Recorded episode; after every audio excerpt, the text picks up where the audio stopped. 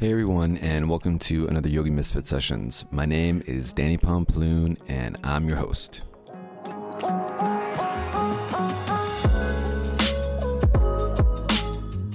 So today I have session 75 coming at you, and I have the honor and the privilege to speak to Dylan Warner. Um, I've been following him for quite a while, and uh, yeah, I've got to see his growth and to really just be inspired by what he does and what he brings to the table we got to talk about where he started in his uh, yoga journey and where he's taken it now. He's up to some really cool uh, trainings. I know he's leading um, a 300 hour coming up soon. Um, and he's just up to a lot. It was really, um, it was really inspiring to hear how passionate he was, one, but also how knowledgeable he was as well.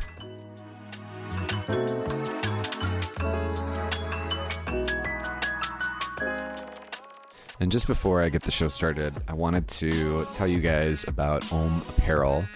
Um, if you see any stuff that I've been doing online, you'll notice that I, I often tag them. Um, it's actually just a company that I'm really, really, really super stoked and passionate about. Um, they make men's yoga and activewear line, and I've always said like their clothing just feels like it fits me perfectly. You know, whether you see me in a yoga class or walking down the streets of San Francisco, I'm pretty much only wearing their gear. Uh, it's super breathable. It fits well. Uh, you can use it for yoga. I mean, it looks casual down the street.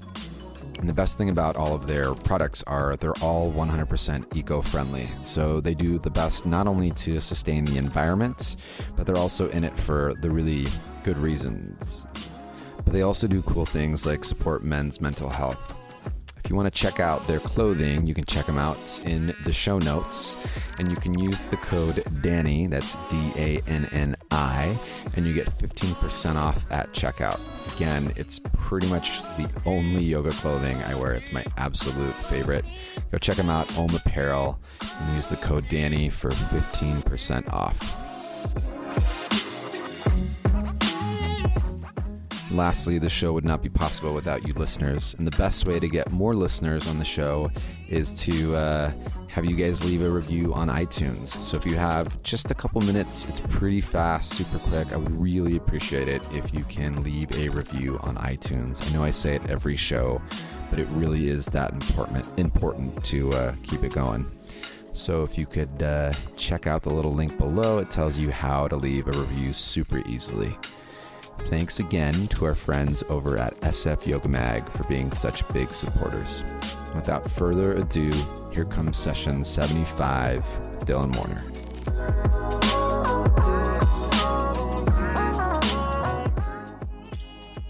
Dylan, you're all over the place. Okay, sure. you, uh, how much time do you spend traveling? 100% of the time traveling. Do you so you don't have a place that you get to call home?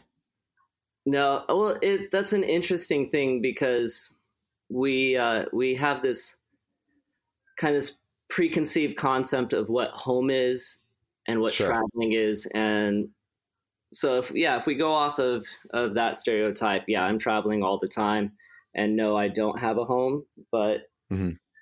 I don't. I mean, it's fun to tell people I'm homeless yeah. but I'm technically not homeless. I stay in nice places, uh, nice Air, Airbnbs. Right now, I'm staying at my friend's flat. I live out of suitcase. I have done that. This is my sixth year, which is actually crazy to me because for some reason I thought it was my third year until I did the math and I realized that I'm on my sixth year of traveling and living out of a suitcase. Um, how did it all start for you when when you I guess what was your journey into movement in yoga? And then how did it all start to you know when you became I guess when you started to get more of an audience and started to to travel a bunch more what did that how did it all come together? I feel like I've talked about like my origin story so many times. Uh, the short version, the real short version of it is I was a firefighter paramedic and I was teaching yoga on the side and I lost my job. And after losing my job, I decided I wanted to teach yoga full time, which was just really a hobby at that point. And uh, teaching mm-hmm. had been a hobby for like three years. So I moved from Redlands, California, which is about an hour and a half from LA to LA and I started teaching down there. and I didn't have a following. I was a popular teacher at the local studio, but when I moved to LA, no one knew who I was. Just started teaching, started to grow a local following there, which is kind of a hard thing to do, as any LA yoga teacher will know. That starting out into that place with just amazing teachers, but I started growing a little bit of a following, and then also uh, an Instagram following. Mm-hmm. And I had some videos on YouTube and some requests, and really the request to travel international came from my YouTube video. It really had one that went kind of big, which was big, like 50,000 views, not, not anything actually really big.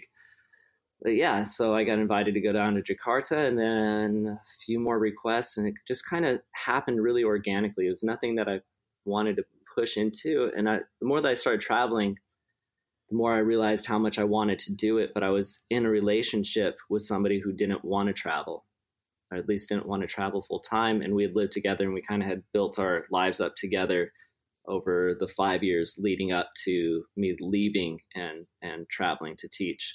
I said, did you ever think it would get to where it's at now? Well, no, because when I really started into my yoga journey about 10 years ago, I tried to stop planning so much for the future. And really, after I left my career as a firefighter, I stopped trying to look so much into the future because that had always been who I was and what I did. And it was always about goals for me and trying to achieve these goals. And yoga kind of put that aside and really taught me what it was like to live and be present and you know, be in the truth and experience things as they're happening and I never thought I never thought I'd be where I was at. Definitely didn't think that. When I moved to LA, I didn't have any idea how long I was going to teach yoga for, if it was going to be a career. All I knew is that if I taught enough classes, I could pay rent. When you when you look back at let's say where you started in LA to now, what has been the biggest shift for you personally because of your experience, because of you know the travel and the connections and the learning and the growth like when you when you look back and actually reflect on yourself and like how it's changed you as a person or or you know metamorphosized you into where you're at this point in your life what has been the biggest shift for you it's it's kind of uh, i mean i know exactly what it is and it's kind of an ironic answer to the question but the biggest thing that i've realized in this whole journey that it's not about me and I think my whole life I've been making things about me. And that's a very natural thing because we are, we see the world through our experience, or I see the world through my experience, through my eyes, and everything that I know is around the fact that I'm the center of that, that person experiencing. Mm-hmm. And so all that does is feed the attachment to I and the attachment to the ego and it puts pressure on yourself that you have something to prove to yourself. You have my whole life I've I've been trying to prove something, and it was really that I was trying to prove that I was good enough, uh, that I can make it, or whatever it was, and I did that by trying to prove things to other people. But really, the whole time I was trying to prove things to myself, and then through this journey of traveling and teaching and sharing my experience and, and doing all these things and being kind of held up on a pedestal, which happens a lot, which I've, I've never understood. People mm-hmm. will sometimes actually treat me like I'm a celebrity or I'm somebody. And sure, not saying that I'm nobody, but I'm, I'm the same. I mean, we're all really the same. We're just sharing different experiences. And I have an opportunity to share my experience.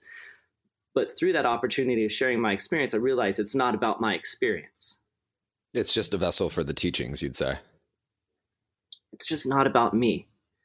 And I don't, that's probably one of the hardest lessons I've learned and the hardest lesson to teach because it's one of those things that can't be explained through words. It can't be under, understood through through someone trying to teach it to you. You just have to know it know it in your being because until you do that it's always going to be about you but on as a way to share it though i could i could say that every time that someone brings me into the limelight that someone is like oh whatever you've taught me so much or whatever I, I realize it's it's not about me.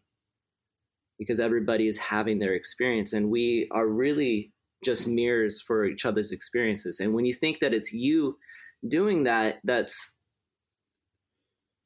i don't know maybe it is.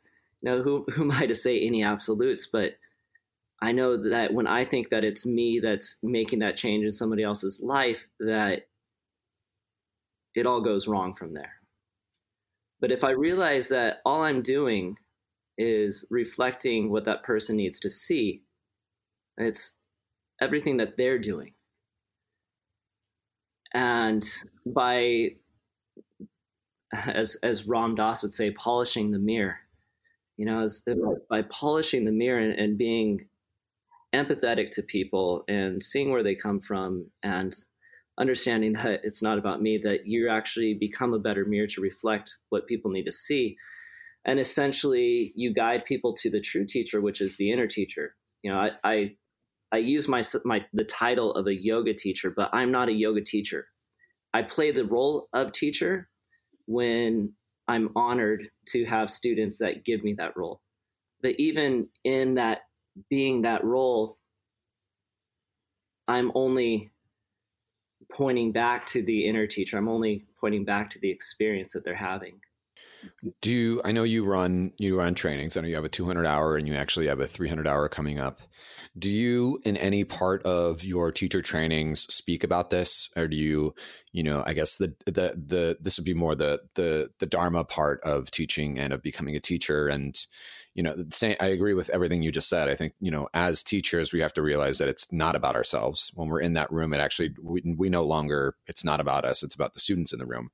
And you know again we're we are vessels of the teaching right? Yeah. So whatever it is that we're having them do or study or read it's just a way to get them to do their inner work. Do you do you add any of this in your trainings? And how how it's from what i'm hearing from you it sounds like you're pretty passionate about this. And so I, I guess my assumption is that you you would do something like this in your trainings. What does it come across how does it come across if you if you do do it or if there's any sections on this that you really focus on? I think why people do 200 hour trainings or 300 hour trainings or teacher trainings i mean maybe people do it to to learn how to teach but what i get out of it and what i try to put into trainings is the personal growth and the main focus of my 300 hour training though we do we i mean we do all the anatomy stuff and the fascia meridians and and all that. But it, it really is about the personal growth and the personal experience and how you could be, how you can understand who you are better. And then through that understanding, share that. So yeah, there's a, hmm. there's a lot that goes on in, in my 300 hour trainings that's focused towards personal growth and understanding the self. I think that's really the bulk majority of it. It's, it's incredibly challenging uh, physically, mentally. Daily practice is really hard every day, but that's, I mean, yeah.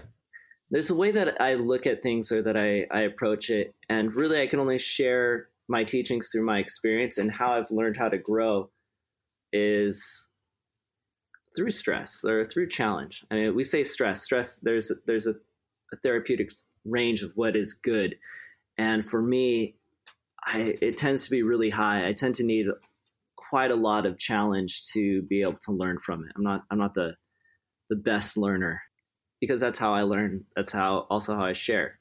So I, my mm. training is probably not for most people, but I do put through quite a bit of challenge. I don't know how to say this without actually getting into details of what my training yeah. entails. You know, which is sure. Sure. boring for people to listen to. I've heard um, I've heard from a couple people that every time they see you, you've always got a book in your hands. And you know, I I totally I, just in watching you from a distance, I've seen your journey and movement grow. I think that there's some times where we teach yoga, and I think there are other times that we teach movement. In your current readings, like studying for yourself, what are you reading both physically, like for like what are you getting into physically right now? And then also what type of sacred text are you getting into or what types of the teachings of the yoga are you getting into right now? Like what's making you like thrive and like get really excited? The book i'm reading right now is called uh, the sky above earth below by john p. Milton. And i'm actually looking to do a training with him this summer. Uh, he he's been around for a while, probably un, unknown to most people. Uh, I think he's more of a qigong, tai chi, chi tai chi teacher. But mm-hmm. his his thing is about the sacred passage, the connection to nature, and understanding what mm-hmm. it is to come back to the source and understanding harmony. I, I wrote a post right. on it today a, a little bit about being today is Earth Day, which is a which is a beautiful day to do this this interview. But about being connected back to nature and how the further we remove ourselves from it, the further we actually remove ourselves from ourselves because we are we are connected to the planet. We come from the planet as though it's not separate and I think that one of the main teachings of yoga is this idea of connection and that separation is the Maya, separation is the illusion, that we could all be mm-hmm. different. In the Bhagavad Gita, it talks about a banyan tree. And the, the the illusion that it gives it, it talks about the world or, or maya being where this tree where the roots grow up and the branches grow down and this is the world as we see it and as we're looking at this where we see this nature it's actually it's the reflection so as a tree grows by still waters when you look down into the mm. still waters you see the tree and the whole concept of yogas chittas vritti nirodha is based off of still, stilling the waters or stilling the mind so that we could see the reflection of what reality is. And this is really the first step into understanding truth, our truth, our true nature. Because when we look down into the water, when we when we still the water, when we let it come to rest, when we stop contracting against things and we start to absorb the nature, we start to see things as they are but as long as we're looking down at the reflection, we're not actually looking at reality. We're only looking at the reflection of reality. And this is essentially what it means to move past Maya. It's, it's to look up from the water, to still the mind, to come to a place of rest and relaxation so that you could see the truth long enough to be able to part the clouds and see clarity. And then it gets even crazier because then you have to separate. Then, then once you get there, then you have then you learn about duality. you have to remember that physical is no longer physical, and mental is no longer mental. the the problem with language and duality and non-duality and all these things is we understand everything. The way the language is is created is through its opposites. We understand love by fear or hate or whatever you think the opposite of love is. Dark by light you know, we can't have a concept of darkness we, unless we have a concept of light. There's a beautiful saying that I love that explain that I think explains this so well that a, a blind person will never know darkness. Yeah, and this goes back to understanding that we're we only know the world centered around through our experiences, and so if we cannot we can't share our experiences and we can't teach our experiences. We can only guide people through their own experience because, as a, someone they could see, I would think that a blind person lives in darkness. But a blind person will never know darkness, nar- darkness mm. because they've never seen light. And how can you understand what darkness is until you understand light? And so, ultimately, removing the self from the Maya, from the illusion of, of this, is about coming back to the connectiveness of nature, to the oneness, that there is no separation between Mm. ourselves mm. in nature, ourselves and the universe, that we are completely interconnected, all things, all life, emotions, perceptions, thoughts, completely interdependent upon all these things. And when you start to recognize yourself as the source, when you start to see yourself as the source and not separate from the source, then you start to understand these things. One of the the analogies I like to give is that of like a, a string of Christmas lights. As we look at the lights, they're all a bunch of different bulbs and pretty colors, and they're unique and different, and they shine in different ways. But the source that makes them all glow is the same. And as long as we're connected to the source, we are that source. It's just what do we identify with? Do we identify with our difference or do we identify with the source? Do you think that with with all these teachings and with all you know i mean yoga yoga can go deep in so many layers i mean so many layers so many layers do you think that it, it ever gets a little too dogmatic yeah uh I think dogma comes through definition in, in a lot of ways. Mm-hmm. Because if yoga is this all encompassing thing and everything, if everything is not two, by nature, when we start to define anything, we have to put it into a box. And the second that you put something into a box, mm-hmm. the second that you create a line in the sand, you create a division, you create two. You create separation by the, that very nature. And so from this, it's really easy for dogma to arise. It's uh, it's almost an impossible thing not to have some sort of some sort of form of dogma. But for us to understand something, for how science works, how our understanding of all things, we've done it through breaking things down, finding the parameters, and understanding the parts. The only problem with that is we can never understand the whole by the sum of the parts. And we learn this through movement, we learn this through anatomy.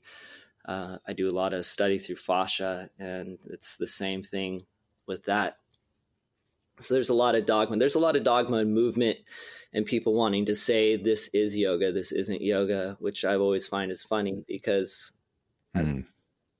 it's super funny, yeah.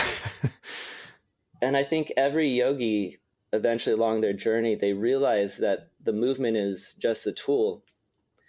And I like to say that you know, I practice yoga but I really don't practice yoga. I try to be yoga. When i'm mindful when i recognize this my state of awareness that i am i am yoga i guess or in union. If you you know yoga is just a word again like all words we um, we create definition around it and the parameters. So if i'm in a state of of yoga i'm in a state of union if i'm in that state i am that but these other things that we we tend to call yoga the asana meditation pranayama uh, philosophy, the yamas, niyamas, all the eight limbs, and all that stuff. These are tools. And every one of these tools helps to guide us to the state of yoga. So we use this term of practicing yoga when really we're practicing the tools of yoga to obtain a state of yoga. So when someone goes like, "Oh, that's not yoga," if you could see it, probably isn't. And also, who are they to define yeah, what is? And then and it goes isn't? back to it's not about me. And part of that is what am I trying to prove? If someone tells me the the crazy hollow back handstand that I'm doing is it yoga, it's like, you know, why why am I trying to prove to you that it is? I I can never right. I can never prove that. You know, only through experience. I mean, I found yoga through a hollow back handstand, but I don't think everybody's going to. Mm-hmm. I also think that discrediting, you know, some of and it happens a lot you know specifically with like what's what there's obviously been a big change on social media and yoga and you know what's been presented out there and whatnot and some people are like well that's not yoga and this isn't yoga that's acrobatics like when we start to you know create it, what i like you know what i like to call isms. It's there's people forget that there is a lot of work that goes into physical movement and to putting your body into you know shapes. And also there's a lot of teachings in that as well. There's a lot of patience. There's a lot of you know mental push. There's a lot of learning about yourself throughout the process. So you know whether you're sitting reading the sutras and studying there or whether you're you know practicing movement it, it's all you know it, it's all getting you to the same place it's exactly. just a different vessel to get so you they're there. all tools all tools to find yoga and what happens is we start to say that well, one is you're better talking than about the people other. forgetting. People forget where yoga came from. I mean, at the, the turn of the century, you had the first person bring yoga really to the West, which was uh, Swami Vivekananda,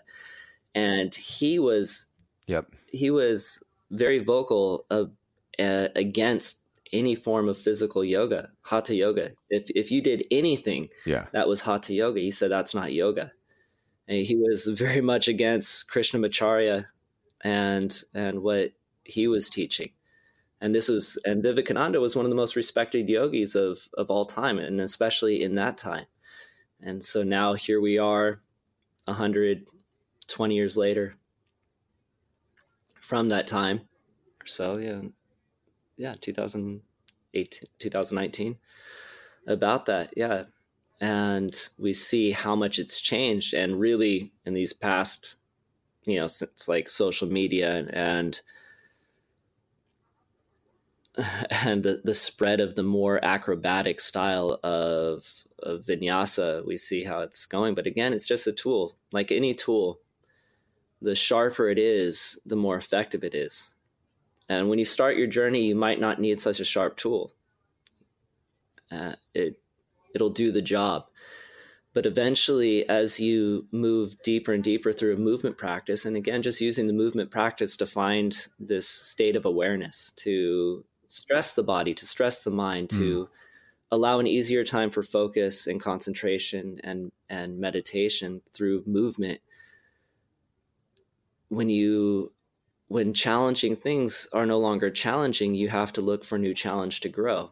And people are that that say mm-hmm. certain things aren't yoga are only seeing it through their experience because what is not challenging for me is possibly challenging for them. So they find the challenge in in in those things. But you know, I could hold crow pose indefinitely. So there there's there's something else that I want from movement. That there's something else that I want from this tool to find this place of yoga. So for me, it's fine if people say that's not yoga. The only problem with that is these kinds of thoughts infect other people's thoughts. But what I have going for me, I guess, is uh, I'm I'm starting to have more of a voice, and thanks to people like you for putting me out there, more and more people are hearing this, and minds are being changed. Just like you know, Krishnamacharya changing people's minds that Hatha yoga is is amazing. That, that it's more than just for charlatans and sadhus and and militants, you know, the people that were. I think it's one of my favorite things. Favorite things about doing the podcast is you actually get to hear the story rather yeah. than just reading it. You know, it gives you a little more, a little more context and a little feeling behind um, everything that's coming across. Yeah, it's. I mean, it's a beautiful journey. I got one more one more question for you. What are you geeking out right now about physically? Like, what is your what is your new jam? Like, what are you like really diving into and like just like absolutely like this is amazing and and mind blowing? I don't think. Yeah, everything. Everything. I mean, it, it's funny. I've been doing handstands for so long, but it's really been this past year that I've been making it a huge part of my practice. And then um, for the past like three years or so, it's been it's been the fascia thing and really studying into that and biotensegrity. And I just did a retreat with Tom Myers, and it it was amazing because it opened up new doors and new things to think about and stuff. So it's I guess from, from the yoga standpoint, uh, I'm been developing a way to sequence on the myofascial meridians. So I've been sequencing this way for about a year now and, and teaching that and teaching myofascial meridian sequencing in my teacher trainings. And it's just another way to look at look at something rather than separate is more of the whole and how everything works in balance. And that's really the beautiful thing about the body is the body is designed to be balanced in all ways. It's continuously under tension and compression at the same time it holds itself in space in every orientation perfectly without struggle without without effort and we're literally held together in in the most amazing way that no bone no healthy bone touches another bone uh, the, the the if you want readers or listeners listeners i guess would be something to dive into. It's the idea of uh, biotensegrity and start to understand movement through that and our connection to ourselves and our connection to to each mm-hmm. other and to the universe through biological tension integrity. So that's that's really a, a wonderful thing that I've been exploring, especially with my sequencing, is how to keep everything balanced and look at the body in a holistic way, but through a very specific understanding of these lines of tension. And so I, I know to kind of for people that have no idea what I'm talking about, fascia is the thing that connects everything together and through the body, which is holistically connected there are lines of tension which moves through our tendons and our ligaments and our muscles. And these things create things called myofascial meridians which are basically lines of tension how we pull. And they encompass the whole body from the head to the toes. And so when you learn about how to the properties because there's properties of fascia that we're just now really starting to understand when you learn about these properties and how these lines of tension work together you can really maximize the benefits of movement of how you train and how you feel healthy and balanced in your body to reduce the chances of injury and increase strength and flexibility. So it's it's I, I am like super geeking out about that. I should have just gone right to that in my first answer and just get the handstand thing because I like handstands, but I'm not geeking out about them. I'm just practicing them more than normal. right, right. I mean, hey, you know what? At least we got there, though. we got there. It took it took us a little while, but that's that seems to be my mo with most things in life. It takes me a little while to get there, but eventually, you got there. That's all that matters. or like one of my my favorite my favorite sayings is, uh, you know, like the journey of yoga is is one that just leads us more here. Mm. You know, this this this journey of life, wherever we're going, we're always going to end up here. And I think when you when you start to live your life like that, you stop trying to be somewhere else. You stop trying to push towards something else. And when you asked me in the beginning, you know, what what did I see my future? Well, I see my future as being here, whatever that is. Well, right now, mm-hmm. it's it's this connection that we get to share. And so, why would I want to be anywhere different? Can I share a thought? Just one thing that please do. That's been, that's been plaguing me so this thought happened yesterday. I went to get some food and I'm standing in line and I'm waiting to order and the person in front of me is ordering but at the same time they're looking at their phone and they're texting. And I think that the the problem that we're having is we're losing connection with each other that we are more concerned with what we're doing that we don't give each other the respect and the the time that we all deserve. Like, how can you be a mirror for someone else if you don't even look at them in the eyes when when you're speaking to them? And it's we we need to move back to this place of connecting with each other. I mean, it's great to connect with yourself. It's great to connect with nature, but we're we're around each other all the time. So that the what it means just to look at somebody in the eyes and, and speak to them instead of at them as um, mm. I think that would be a huge change in the society as we move forward. Also, to just receive another person, to yeah. just sit there and receive them for, for for who they are and what they've walked in. Exactly. Thank you for for receiving me. I, I appreciate. Yeah, same, same, dude. I know that you are a very busy man and you're always traveling so i just appreciate you taking some time out to chat and share and and i mean your knowledge is just it's it's insane and incredible but your wisdom and, and where you speak from it's very grounded and i know you know even as i'm as i'm listening to you speak here you know there's a lot of like nodding my head like yes more of that more of that so I just appreciate you again taking your time out and, and sharing some wisdom and, and, your knowledge and to get to hear what you're up to and, and what you have been uh, working on. And yeah, it's just it's great to hear another voice and to to be inspired by that voice. So so thank you for for coming onto the show and sharing some time with me. Yeah, thank you. Hopefully everything I said said sounded like common sense. So that's all I feel like. I just like speak. It's if it's if it's truth, it should be pretty easy to understand and, and sound like something you already know. Yeah, so and also I think whatever you whatever you needed to say was what you said. it was perfect. As as my my teacher would say, whatever happened is perfect because it can't happen any other way.